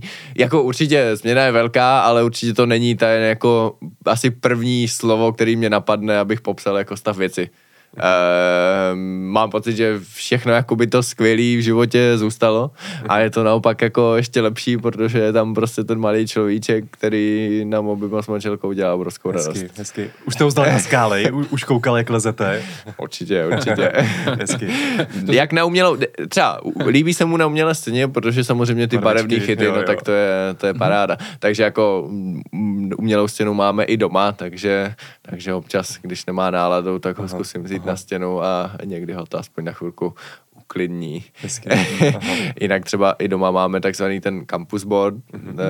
to, je, my to máme jako takový jako krápník trčící ze stropu, vlastně v obou strany, eh, kde mám třeba i nějaký nítky, takže já nevím, vezmu červený lano, aby ho jako dobře viděl a, a začnu ho stahovat a on to jako pozoruje, nebo mu to dávám do ručičky, aby to stáhnul sám, aha, takže aha. I, i, i takhle je dobrý pozorovat ty jako pokroky, co dělá. Aha, aha. To jsi řekl hezky. Na, tom, na tyhle slova si pak vzpomeneme, až bude někdy nějaká třeba horší noc. Tak to jsi řekl, to jsi řekl fakt hezky, super. Eh, no a eh, teďka do budoucna, jak myslíš, že to půjde úplně bez problémů, teda skloubit ten profesionální sport eh, prostě s tou rodinou, s manželkou, s dítětem? Tak jako s přípravou na závody si myslím, že to jde skvěle, protože tak říkal jsem, trénuju řekněme pět hodin denně, mm-hmm. takže si myslím, že když jsem doma a trénu, tak můžu s rodinou strávit vlastně hmm. daleko víc, než normálně pracující muž. To je pravda jasně. Když jsem, a, a, a ty závody zase nejsou tak často, hmm. nebo i ta moje taktika, řekněme, já se necítím určitě jako starý, ale na závodníka už jsem starší, tak vím, že je jakoby efektivnější si ty závody vy, vybírat a nejezdit prostě na každý světový pohár. Kdybych jezdil na každý světový pohár, tak toho cestování je hodně, ale to určitě nechci, protože za A mě to ani nebaví a sebe vím, že mě to vlastně jako už nic nedává, že těch závodnických zkušeností mám tolik a že vím, že je daleko lepší prostě přijet na závody 100% připraven a vím, že tam podám další výkon, ale jakoby na dalších a dalších závodech už jako nemám co hledat, no, tak buď na to jsem dobře fyzicky připraven a podám dobrý výkon, nebo nejsem fyzicky dobře připraven a pak je pro mě lepší tam nejezdit. Takže i tak vlastně si vyberu vždycky jakoby několik závodů v roce a tam jedu a, a i tak já vždycky preferuju teda závodit v Evropě, no. Mm-hmm. V Evropě mně připadají, že ty závody jsou jako, mají lepší atmosféru, prostě konají se v městech, kde je nějaká lezecká tradice, přijdou tam diváci v hojném počtu a ještě ti diváci jako ví, kdy fandit a často ty mimo evropské závody, mimo třeba Japonská Ameriky, jako by vlastně nemají ani moc dobrou atmosféru, no. Je takhle. Mm. Takže to liší, je to velký rozdíl. Mhm. Jako hmm. pokud máte finále světového poháru, nevím, v létě v Šamony, kde prostě že jo, se sejde tam na, na, na, na náměstí 10 tisíc lidí a v dále je Mont Blanc, Mont Blanc tak to prostě jako někde v zaprášeném čínském městě fakt jako nepřekonáte, no. Blbý je, že jakoby já mám rád cestování, ale cestování za závody, když tam prostě přijedete, soustředí se jenom na ten závod, tak to cestování je naopak jako strašně otravný. Jo. A vy jakoby si nemůžete ani dovolit jakoby v průběhu toho závodu tam něco vidět. Vy prostě jste trénoval měsíc na to, abyste tam předvedl ten výkon, tak se nemůžete rozprylovat tak, že budete dělat nějakou turistiku, no.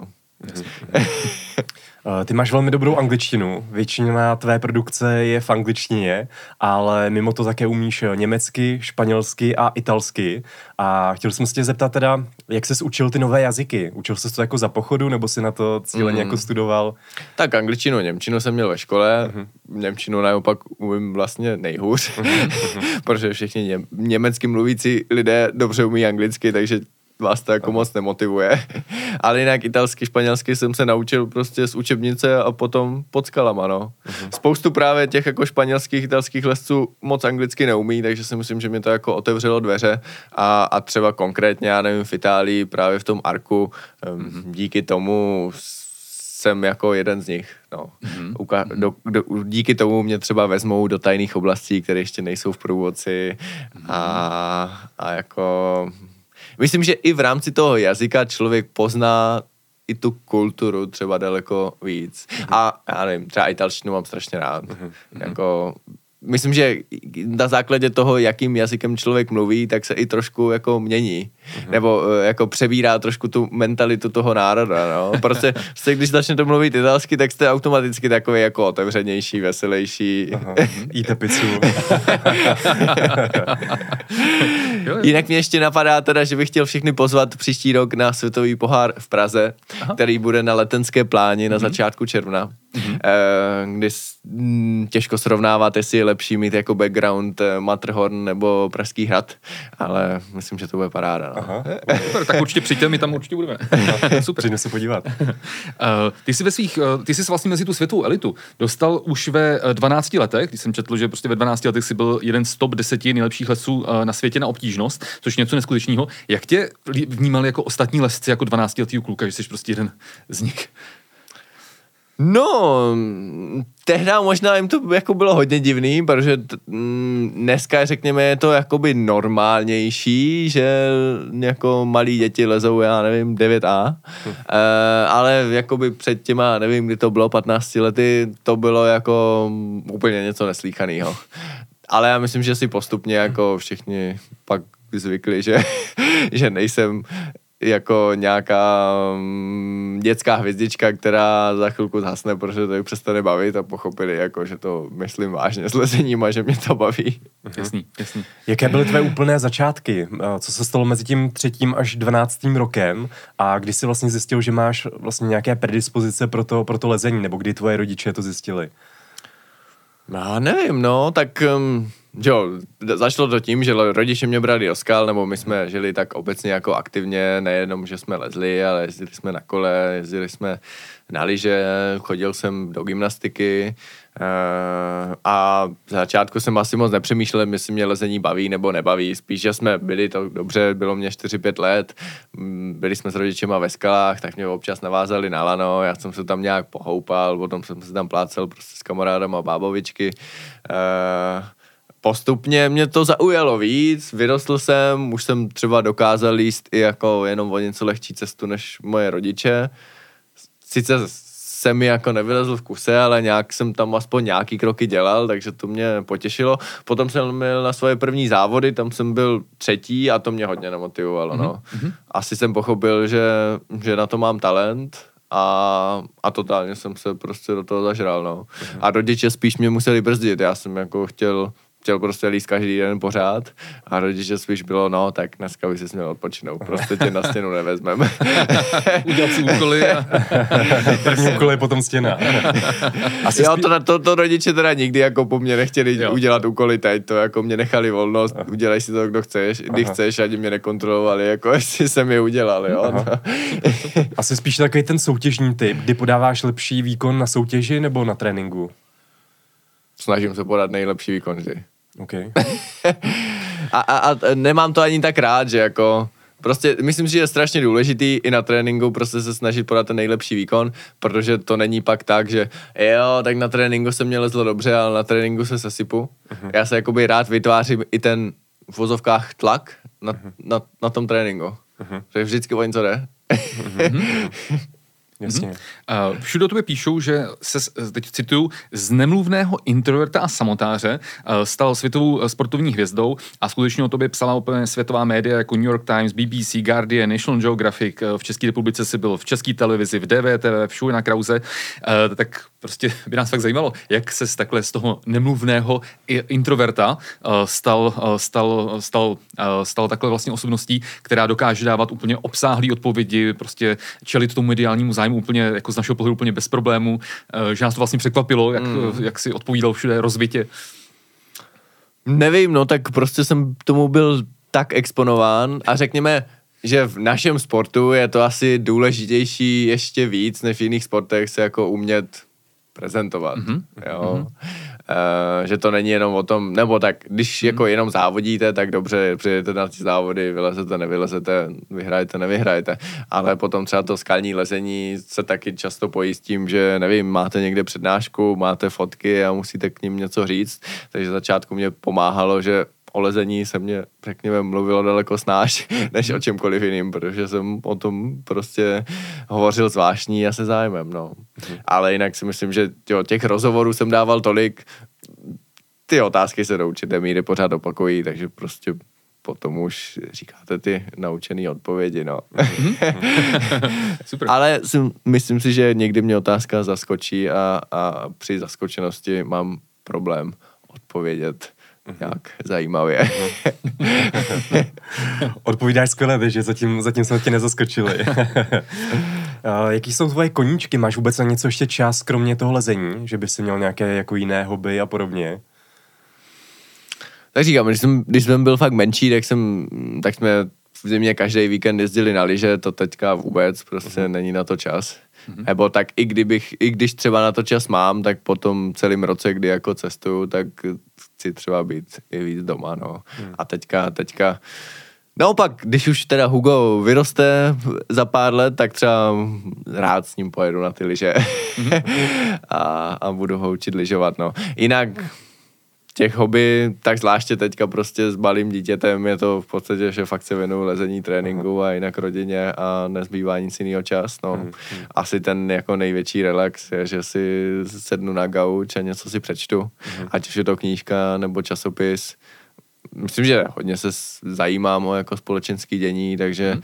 Takže snažím se číst, být v obraze, občas si přečtu i nějaký, nějakou normální knížku, mám rád vaření. Mm-hmm. Rádi slyšíme. a, a napadlo tě někdy, eh, čím by se zživil, kdybys nebyl profesionální lezec, nebo to jsi nikdy vůbec neřešil?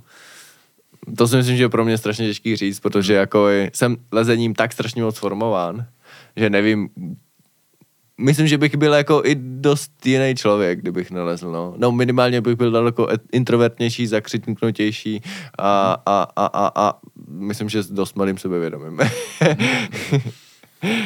Co je tvoje guilty pleasure? Máš nějaké? Pro někoho to může být sledování ulice, Love Islandu, pro někoho to může být prostě mlsání, já nevím, čokolády a podobně. Máš, máš něco takového? No, nevím, tak může to být sledování leseckých videí asi. Jasně, jasně. taky, ty, taky ty ne. Uh, dobře, tak otázka na úplně závěr celého rozhovoru. Uh, kdybys měl doporučit v krátkosti prostě našim divákům, posluchačům uh, prostě jednu věc v oblasti sportu, zdravého životního stylu, uh, co by to bylo, jaká by to byla rada od Adama Ondry? Pro ty třeba to začínají. A... Já nevím, vyberte si to, co vás baví, jako hmm. život je krátký na to, abyste dělali, co nás nebaví, no, nebo většina lidí si myslím, že v práci dělá úplně ne, co je baví, spíš dělá něco, co je prostě uživí, tak aspoň ve svém volném čase dělejte něco, co vás baví. Super odpověď. Pěkně řečeno. o to se taky snažíme. Skvělý. Eh, dobře, tak eh, prosím tě, eh, jsme u konce. My jsme ti hrozně moc chtěli poděkovat, že jsi přijal pozvání tady do rozhovoru. Opravdu hrozně hezky se nám s tou povídalo. I tu výživu jsme probrali velmi podrobně, takže věřím, že se to všem našim posluchačům a divákům bude líbit. Přejeme ti hodně úspěchů, ať už ve tvých sportovních cílech a samozřejmě hodně úspěchů a zdraví i v rámci prostě rodiny, syna a podobně. Takže ať se ti daří a moc děkujeme. Měj se hezky. Moc díky, Adame, ahoj. Ahoj.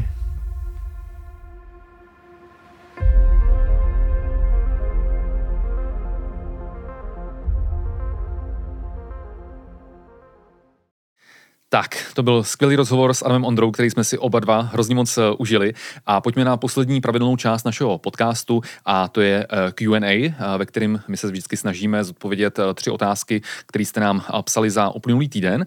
Hnedka ta první otázka, ale nebude, nebo hnedka ta první otázka není vlastně otázka jednoho konkrétního čtenáře, ale my za uplynulý týden jsme vlastně zaznamenali opravdu velký počet dotazů na všech platformách, to znamená, přišlo nám to e-mailem, na Facebooku, na Instagramu, přišlo nám spoustu spoustu dotazů na kratom. A to z toho důvodu, že teďka poslední 14 dní eh, ten kratom je neustále v médiích, protože se vlastně diskutuje, eh, jestli ten kratom nějakým způsobem prostě regulovat a tak dále.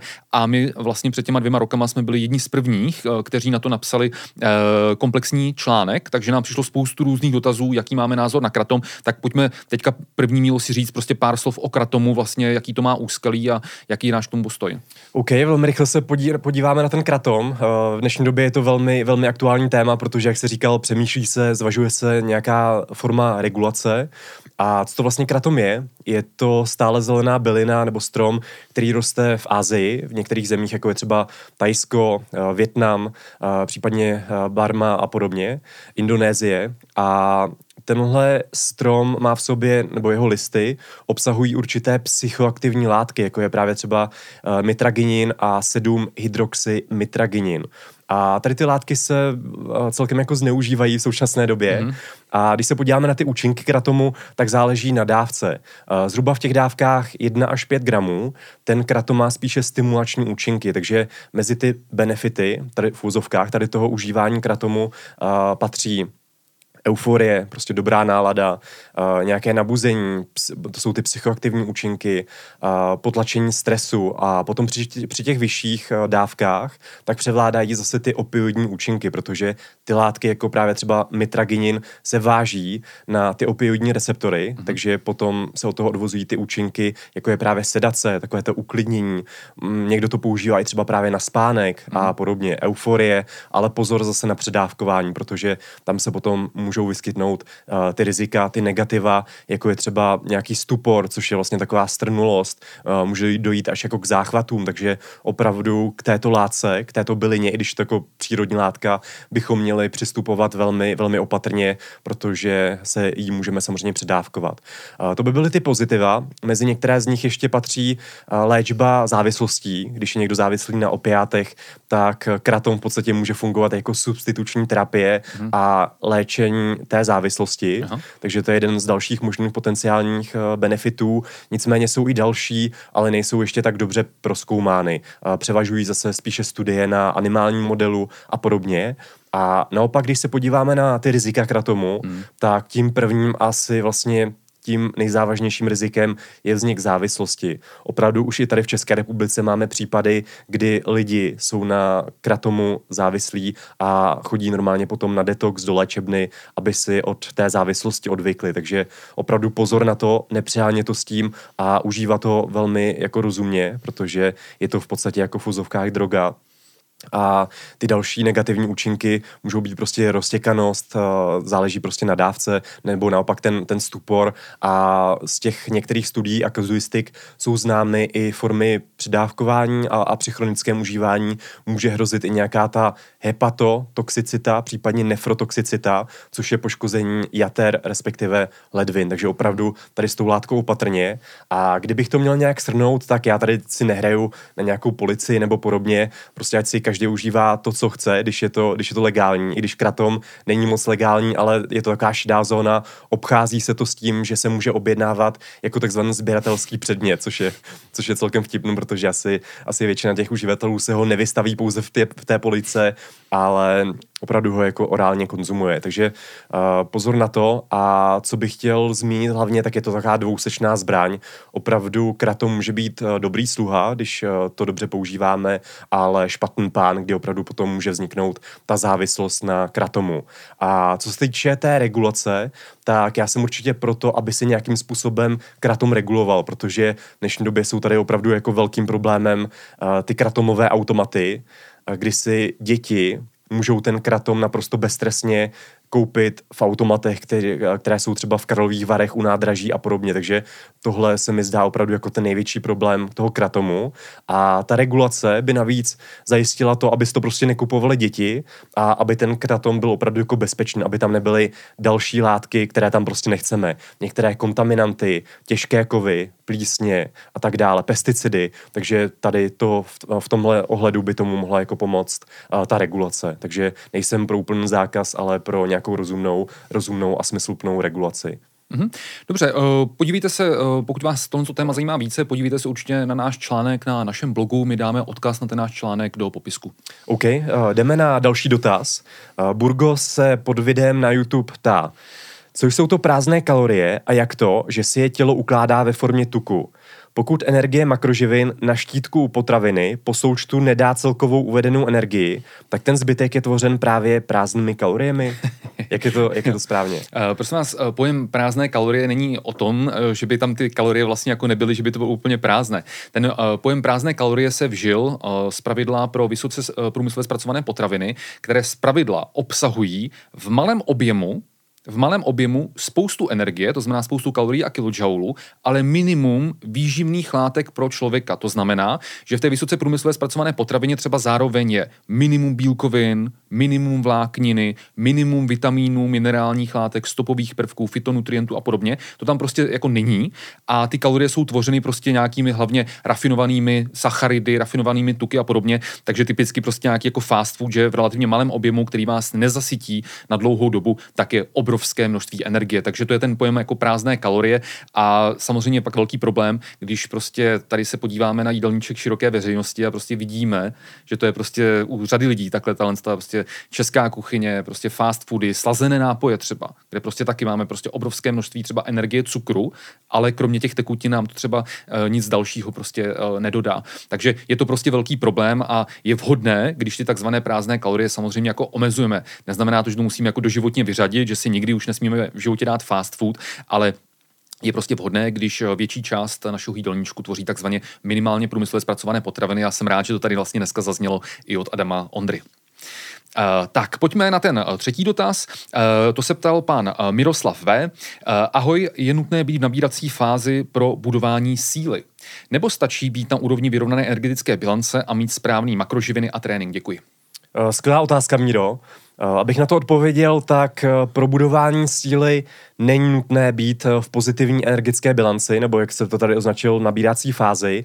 Sílu můžeme vlastně nabírat v podstatě jako kdykoliv. To znamená, ať už jsme v nadbytku kalorickém, případně ve vyrovnané energetické bilanci, případně i v mírném deficitu. To znamená, síla závisí spíše jako na tom tréninku a regeneraci, ale co bude optimální je to, být v, eh, v mírné pozitivní kalorické bilanci. Takže potom samozřejmě díky té hypertrofii tak nabíráme i tu sílu. Nicméně síla jde naprosto v pohodě nabírat, i když jsme uh, na nule, to znamená, jsme na vyrovnané energetické bilanci a se správným tréninkem a regenerací je možné sílu nabírat i když jsme v deficitu. To znamená, když ten výdej energie je vyšší než ten její příjem. Takže, takže asi tak. Hmm, dobře, tak eh, tím jsme zodpověděli eh, dotazy. Určitě uh, nám pište další dotazy pod tohle, pod tohle video, respektive pod tenhle ten díl o podcastu a my na ně odpovíme v příštím díle našeho podcastu. A tím jsme se dostali na úplný závěr celého dnešního videa, respektive podcastu. Bylo to dneska opravdu dlouhý, ale my jsme to prostě strašně, strašně užili. Adam byl skvělý. A my bychom chtěli poděkovat na závěr jak Adamovi, tak samozřejmě bychom chtěli poděkovat našemu exkluzivnímu partnerovi společnosti Mixit, bez který by celý tenhle ten email podcast vůbec nebyl, nebyl by tady dneska Adam, takže opravdu jim za to strašně moc eh, děkujeme. A pokud chcete podpořit naší tvorbu, tak běžte na web mixit.cz a nakupte tam se, se, se slevovým kódem IMV. Zároveň mi ještě dovolte, abych poděkoval Železné kouli, že v jejich krásných prostorách můžeme tenhle ten podcast natáčet a určitě čekněte jejich koulí podcast. Takže moc díky za pozornost. Lajkujte tady to video, sdílejte, pošlete to svým známým, rozšířte to mezi tou lezeckou komunitou, protože Adam Ondra je skvělý člověk, skvělý sportovec, takže budeme rádi, když se tohle video dostane k co nejvyššímu počtu lidí, sportovců a podpořte prostě ten, ten algoritmus na sociálních sítích a dejte, dejte hlavně zvoneček, aby vám už žádné další video a podcast neunikl. Takže moc díky, loučíme se s vámi, mějte se hezky, ahoj, nashledanou. Mějte se hezky a budeme se těšit za 14 dní u dalšího dílu IMB podcastu. Pěkný den.